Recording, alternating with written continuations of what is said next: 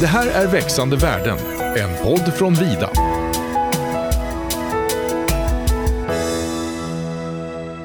Hej och välkomna till dagens avsnitt av Vidas podd Växande värde. Kul att du har valt att lyssna och i podden tar vi upp ämnen som vi tror intresserar dig som skogsägare och som gör att du ska kunna få större värden av din skog. Och i dagens avsnitt ska vi prata om plantor och plantering. Jag heter Joanna och jag jobbar på Vida och med mig idag har jag min kollega Gustav Grybeck. Ja, Hej. trevligt. Hej. Ja. Till vardags jobbar ju du som inköpare i Mörlunda och du är själv skogsägare eller? Det stämmer. Och erfarenhet av planter, har du det då? Ja, men det har jag både som i, i jobbet och eh, som skogsägare. Så att, eh, det är ju både, eh, ja, jag har planterat själv sedan barnsben och eh, idag så är det ju mycket att man hjälper skogsägare att få planterat. Så att... Eh, Erfarenhet har du? Ja, ja men eh, 10-15 år liksom erfarenhet ändå. Men vi har ju med oss ytterligare en gäst för att prata kring dagens ämne och det är Pierre Fridell från Sundins skogsplanter. Välkommen hit! Tack så jättemycket. Men kan inte du berätta lite vem du är och vad Sundins skogsplanter gör? Pierre Fridell, eh, 31 år gammal, uppvuxen på småländska höglandet, skogsgård. Så man är fostrad i skogliga banan sedan barnsben. Eh, och jobbar idag då som VD för Sunin skogsplantor. Som är ett skogsvårdsbolag, är verksamma i södra Sverige. Och med skogsvård då så avser jag plantering, plantor och röjning och diverse övriga kringtjänster som hör ungdomsfasen i skogen till. Känns jättekul att ha med er idag. Jag tror att ni kommer kunna svara på väldigt mycket frågor. Om jag förstår det hela rätt så bör man börja tänka på hur man ska lyckas få upp ny skog redan vid slutavverkningen. Ja, det kan väl jag börja med att svara på eh, idag när man är ute och eh, planerar för en slutavverkning eller en föryngringsavverkning som jag också säger. Så eh, är det ju bra att gå och eh, titta eh, hur, vad som växer där idag, idag både träd och i fältskikt. Eh, om det som, eh, det som växer där, hur, hur eh, det har vuxit, om det trivs. Eh, om vattentillgång och eh, allt sånt finns. Kanske även man kan spå en framtida vattentillgång om det går. Eh, man tittar lite på bördigheten då och ska försöka få till en ståndortsanpassning i, i slutändan där man eh, har rätt trädslag på rätt plats. Eh, och eh, det första är ju då träslag, liksom att, att välja, välja det på de olika platserna. Eh, nästa grej kan ju vara en, vilken metod man ska använda för att få upp ny skog. Och med metod så menar jag ja, om man ska markbereda plantera eller om man ska så eller föryngra på själv, med hjälp av självföryngring eller något annat. Det kan ju också vara delar av hyggen där man gör kan, eh, kan göra olika delar. Man kan plantera på en del och självföryngra på en annan del. Vilket är vanligt idag när vi ska försöka få upp eh, en, en lövandel på, på hyggena. Då kanske man väljer att självföryngra det fuktiga, ett fuktigt parti. Och eh, man kan också fundera lite på, på plantstorlek och eh, planttyper redan i, i det här läget. Försöka dra lärdom av det som har växt där innan och hur det ser ut innan man tar den skogen. Sen kan man göra en, ytterligare en bedömning när skogen är avverkad. Men eh, man, man, man lär sig en del utav att titta på det innan och man kan dra lärdom av det som är, är nyttiga. Mm. Ja, jag förstår. Vad säger du Pierre? Har du någon?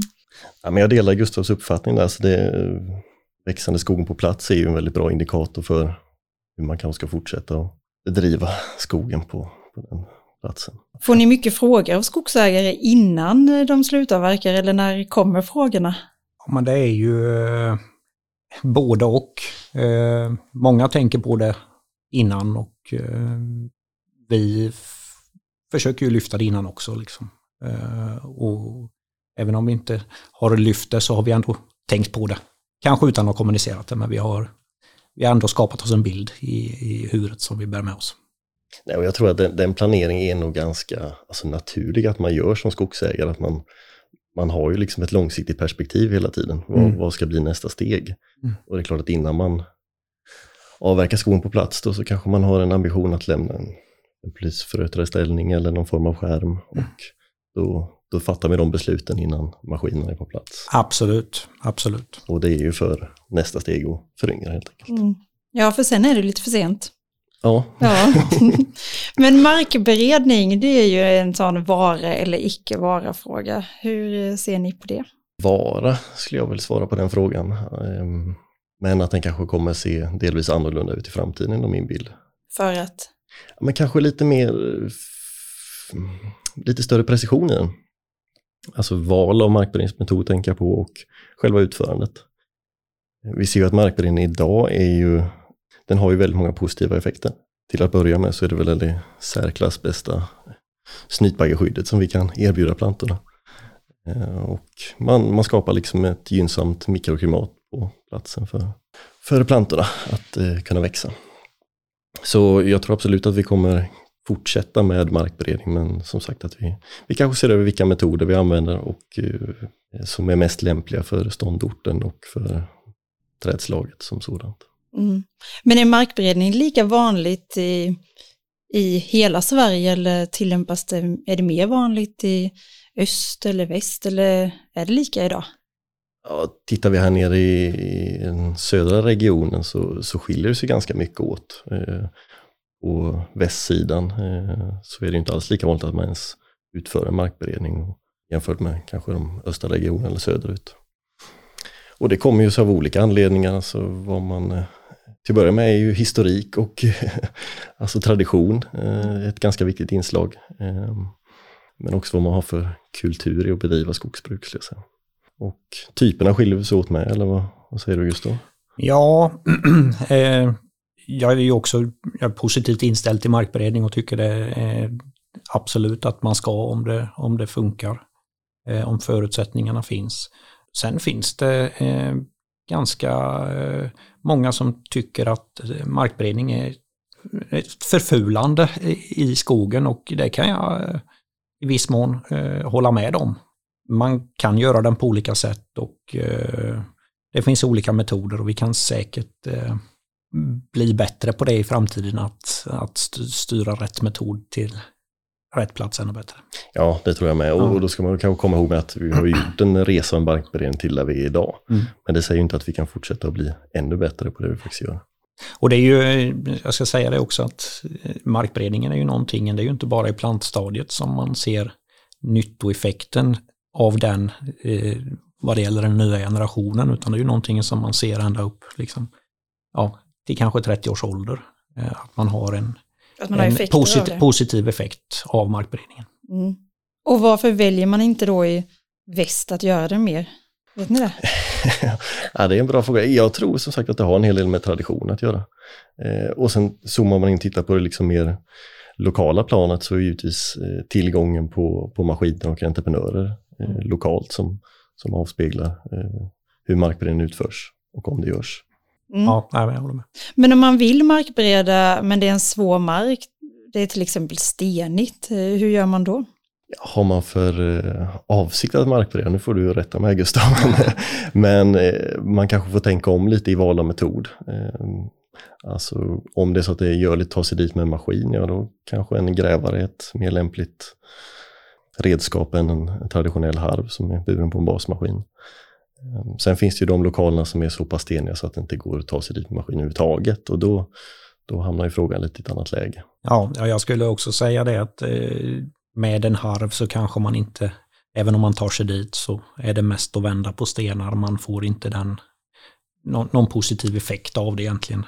Och eh, grävmaskin absolut, kan ju absolut vara ett alternativ. Men det är ganska ofta också som man väljer att inte göra en markberedning då.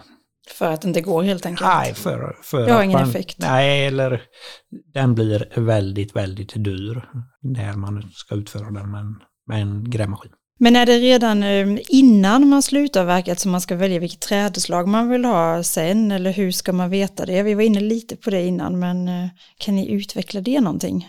Som sagt, det spåret Gustav börjar på, att man, man eh, vandrar man genom storskogen som står där så får man ju en indikation på vilket träslag som, som ser ut att trivas på platsen.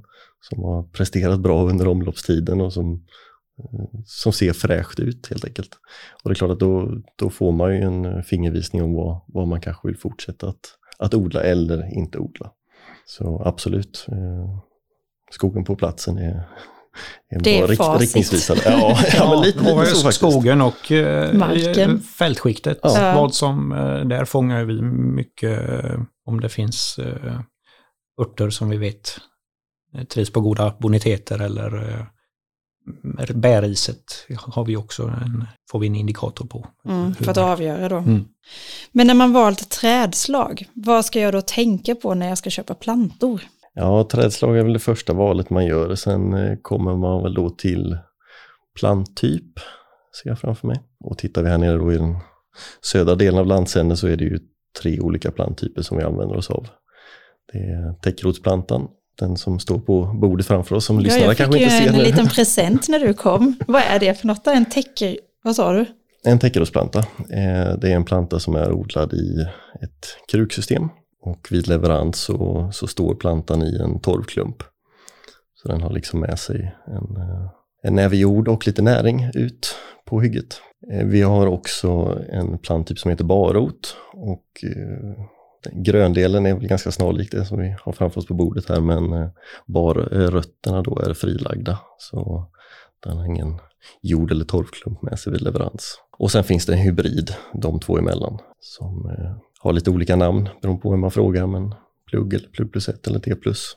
Och de här olika plantorna, vad har de för olika fördelar? Hur vet jag om jag ska välja den ena eller den andra? Ja, att de ser olika ut, det, det kommer ju sig av att odlingssättet eh, skiljer sig åt för dem. Täckrotsplantan här, den är ju precisionssådd i en kruka och uppdriven på det sättet under sin tid i plantskolan. Medan en barrotsplanta då odlas ute på friland, alltså på ren jordbädd under sin, sin tid i plantskolan. Eh, med någon omskolning då är tämligen vanligt. Och eh, hybridplantan då, den är eh, sådd i en kruka och omskolad ut på friland. Därför ser de ju olika ut vid leverans till skogsägaren. Och egenskaperna skiljer sig delvis åt.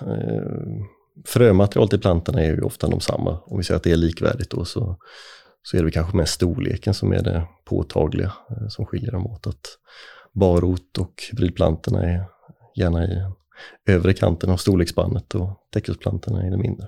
Och när ska jag välja den ena eller den andra sorten? Eller är det inte upp till mig som skogsägare att välja det? Jo, absolut. Eh, Det är ju skogsägaren som gör det valet och kanske ofta då i dialog med inköparen eller, eller oss som entreprenör. Då. Och en, när vi säger en stor planta så kanske den är lämplig vid eh, exempelvis stödplantering eller hjälpplantering.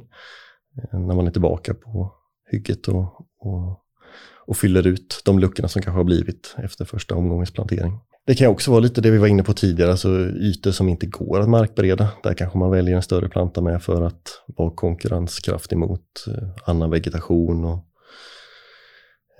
Ge den bättre förutsättningar? Och, ja, Mm. precis. Mm. Men återigen, det är lite, det är en smaksak och det är en tradition som styr eh, i mångt och mycket. Är det en prisfråga också kanske? Ja, det är det. Absolut. Prisfråga och lite vad har eh, farsan och eh, farfar planterat på gården tidigare. Eh, det går gärna i arv sådana saker att man, man följs åt med. Ja, lite sånt som man har, har lyckats med historiskt. Det är ju ofta sånt som man fortsätter att använda helt naturligt. Ja, det är helt naturligt. Det känner vi nog igen allihopa. Ja. Men är det populärt med förädlade snabbväxande planter? Ja, absolut. Det, det, det finns ett intresse för detta i, i branschen, det gör det. Det pratas mycket om det och det, det finns en efterfrågan om mer snabbväxande och det är ju däråt som, som förädlingsprogrammen styr mot att vi ska ha mer snabbväxande och mer producerande skog i, i landet. Och, och det är ju det man lägger grunden till vid, vid utformning av plantorna och planteringen. Mm. Gustav, märker du också det, att det intresset har ökat hos skogsägarna? Ja, men eh, både och ska jag säga.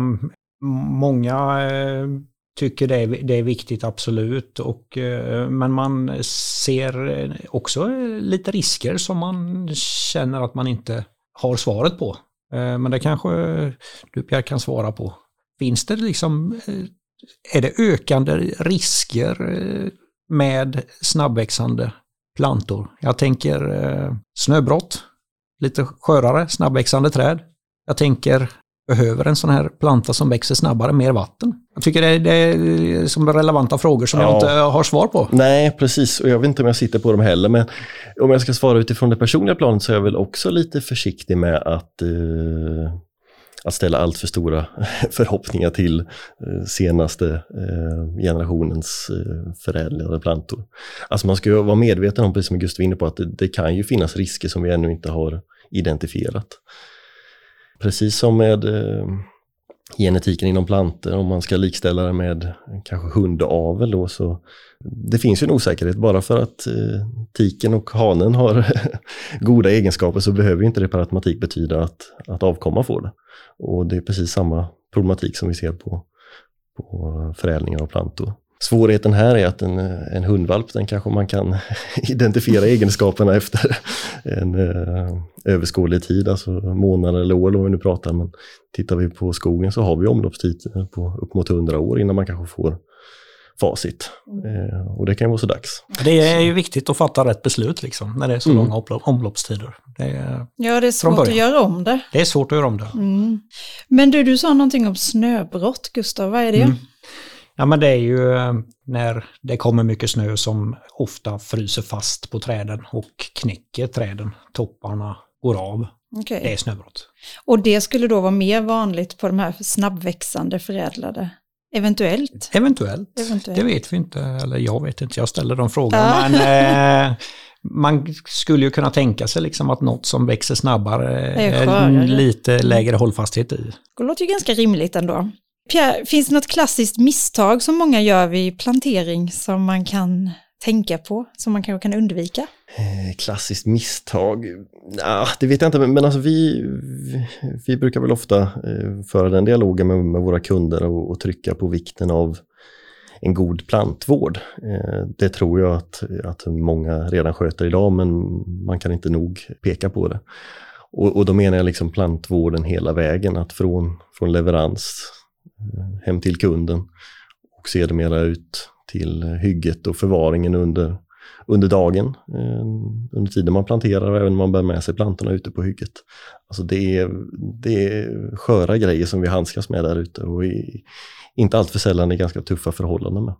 Plantvården är A och O för att eh, lyckas med föryngringen och, och få en hög överlevnad av de nyligen etablerade plantorna.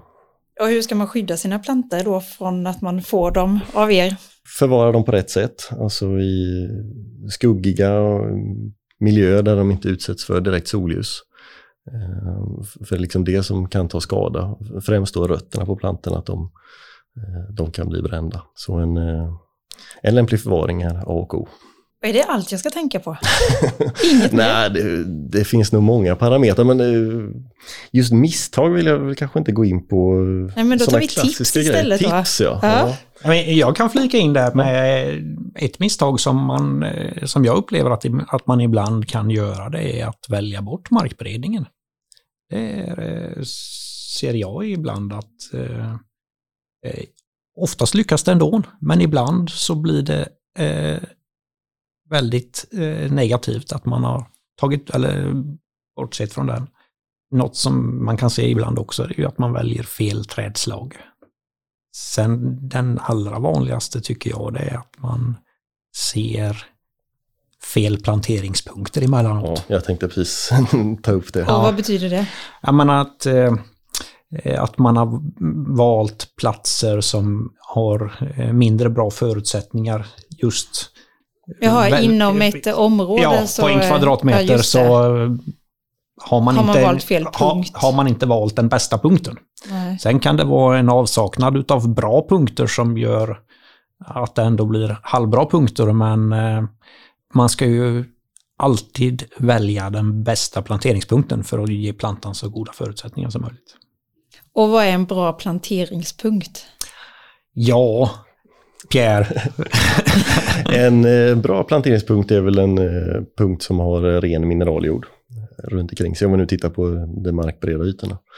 Eh, och sen som Gustav säger, alltså, tittar man på en kvadratmeter så finns det ju mängd med olika punkter. De skiljer sig åt höjdmässigt och det är klart att där, där behöver man göra avvägningen, den ska inte sitta för lågt så att den riskerar att drunkna vid kraftig väta och den ska inte sitta för högt kanske heller. Den ska sitta tillräckligt hårt och så vidare. Och, ja, man får ju ha med sig också i bakhuvudet att det kommer växa upp vegetation här under de närmsta åren som kommer påverka plantan.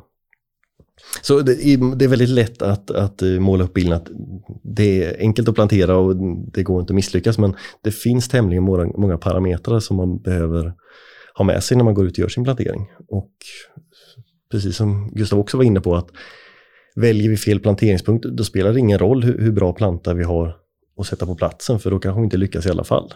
Och det är ju snöpligt. Ja, det är det. Det känns som att man ska plantera med omsorg verkligen. Har man den tiden så ska man absolut göra det.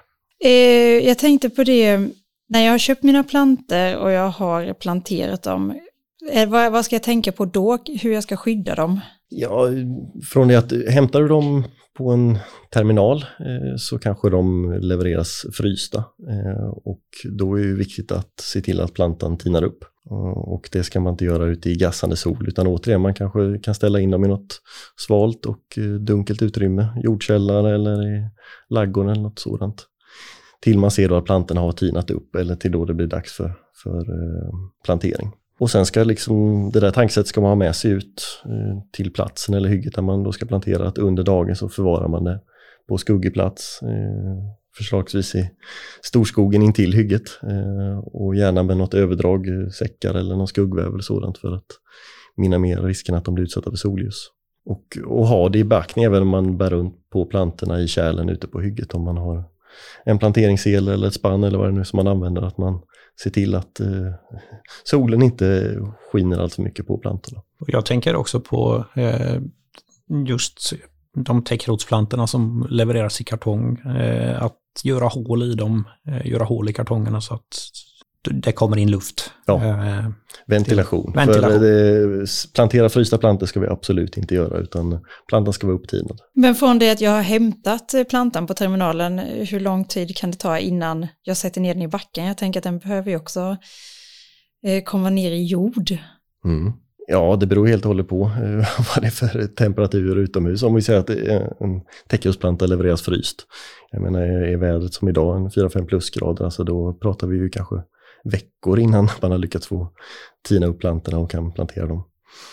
Är de färska upptinade så, så snart som möjligt, gärna. Det, det är väl det bästa rådet, men då ska plantorna också vara i kondition att vara färdiga att plantera ut. Och insekter och vilt, är det de största anledningarna till att plantor inte överlever? Ja, eh, snytbaggen skulle jag säga är eh, en av de största bovarna i dramat. Alltså den kostar ju svenska skogsbruket många hundra miljoner varje år.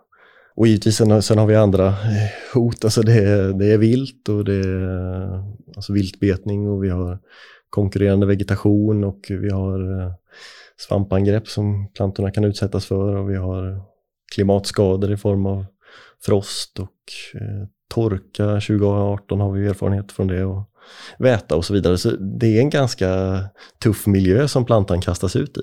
Man får nästan vara glad om någon överlever, låter det så. ja, alltså en utmaning är det, eh, absolut. Mm. Och eh, föryngring kräver lite handpåläggning faktiskt för att den verkligen ska lyckas. Och hur skyddar jag mina plantor mot allt det som du nämner? Går det eller är det bara att hålla tummarna? Nej, alltså det finns ju till viss del hjälpmedel. Om vi börjar med, med snytbaggeproblematiken, alltså då en liten insekt som, som gnager av ytterbarken på plantorna och, och ökar risken för att de ska dö. De, de skadorna förebygger vi med eh, skydd på plantan som eh, appliceras redan i, i plantskolan. Och där finns en, eh, en rad olika preparat som man lägger på och idag så är det ju väldigt vanligt med olika typer av beläggningsskydd. Tidigare var det ju mycket kemikalier, mm. vilket vi är på väg bort ifrån. Så att idag är ju de flesta plantor har ju ett mekaniskt skydd som ligger på eh, istället. Mm. Vilket är positivt. Ja, det mm. låter det som. Ja, alltså det har ju skett en ganska stor omställning om man bara tittar på den senaste tioårsperioden. Eh, från som Gustav säger att mycket kemiskt behandlade plantor till att vi idag lägger på olika typer av mekaniska beläggningsskydd helt enkelt som ska bilda en barriär mot att snytbaggen gnager, gnager av barken. det är väl ett moment som vi gör för att undvika skador på planteringarna. Ja, nej men sen är det ju det här. Eh, allt som vi har pratat om här, gör man en markberedning, har en planta med ett skydd, har lite tur med väder och vind, har valt rätt planteringspunkt, så finns det ju goda förutsättningar att det ska bli en bra ungskog framöver. Det lät som att du sammanfattade det här nu. Ja, det var inte meningen, men så blev det.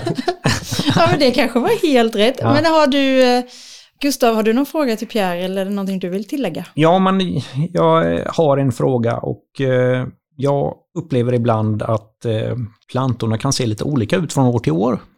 Eh, jag tänker eh, storleksmässigt och så. Och har en fråga där om hur mycket årsmånen, väder och vind spelar in på resultatet av hur plantorna ser ut kontra odlingsskickligheten. Liksom.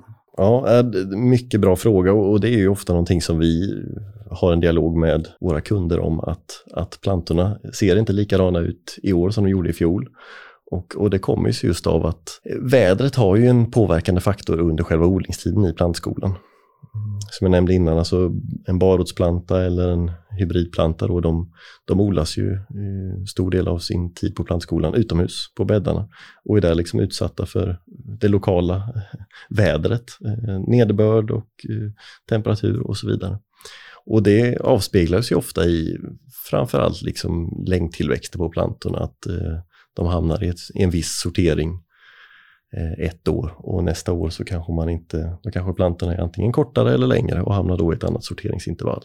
Sen har ju också odlingsskicklighet givetvis en, en, en bidragande orsak till hur väl man kan parera detta. För till exempel är det avsaknad av regn, ja då kan man ju komplettera det till viss del med bevattning, men inte fullt ut. Så sanningen ligger någonstans där mittemellan. Ja. Ja, men kul och intressant att veta i alla fall. Mm, absolut. Jag blev så nyfiken, men hur länge är en liten planta på plantskola? Allt mellan ett och fyra år skulle jag säga. Eh, Från det att man sår fröet till att man skördar en färdig planta som är leveransklar för, för skogsägaren. Täckrot som står på bordet framför oss, den har odlats under två års tid i plantskolan. Och Pierre, har du något mer tips till skogsägaren?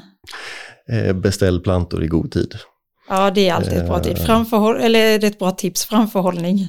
Ja. Den är superviktig. Ja, den är superviktig. Ja, för alla. Ja, Eh, framförallt för de som odlar plantorna. För att vi, eller egentligen ska man säga att det är för skogsägarens skull, för att eh, de som ska odla plantorna som Pierre här, att de odlar den plantsort som skogsägaren vill ha framåt. ja det tog ju ändå några år. Ja, men det gör det.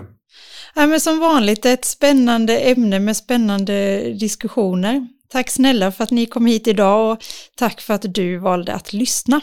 Nästa gång så kommer vi prata om skatter och deklarationer, så lyssna gärna då. Och tills dess, ha det fint. Hej då! Det här är Växande värden, en podd från Vida.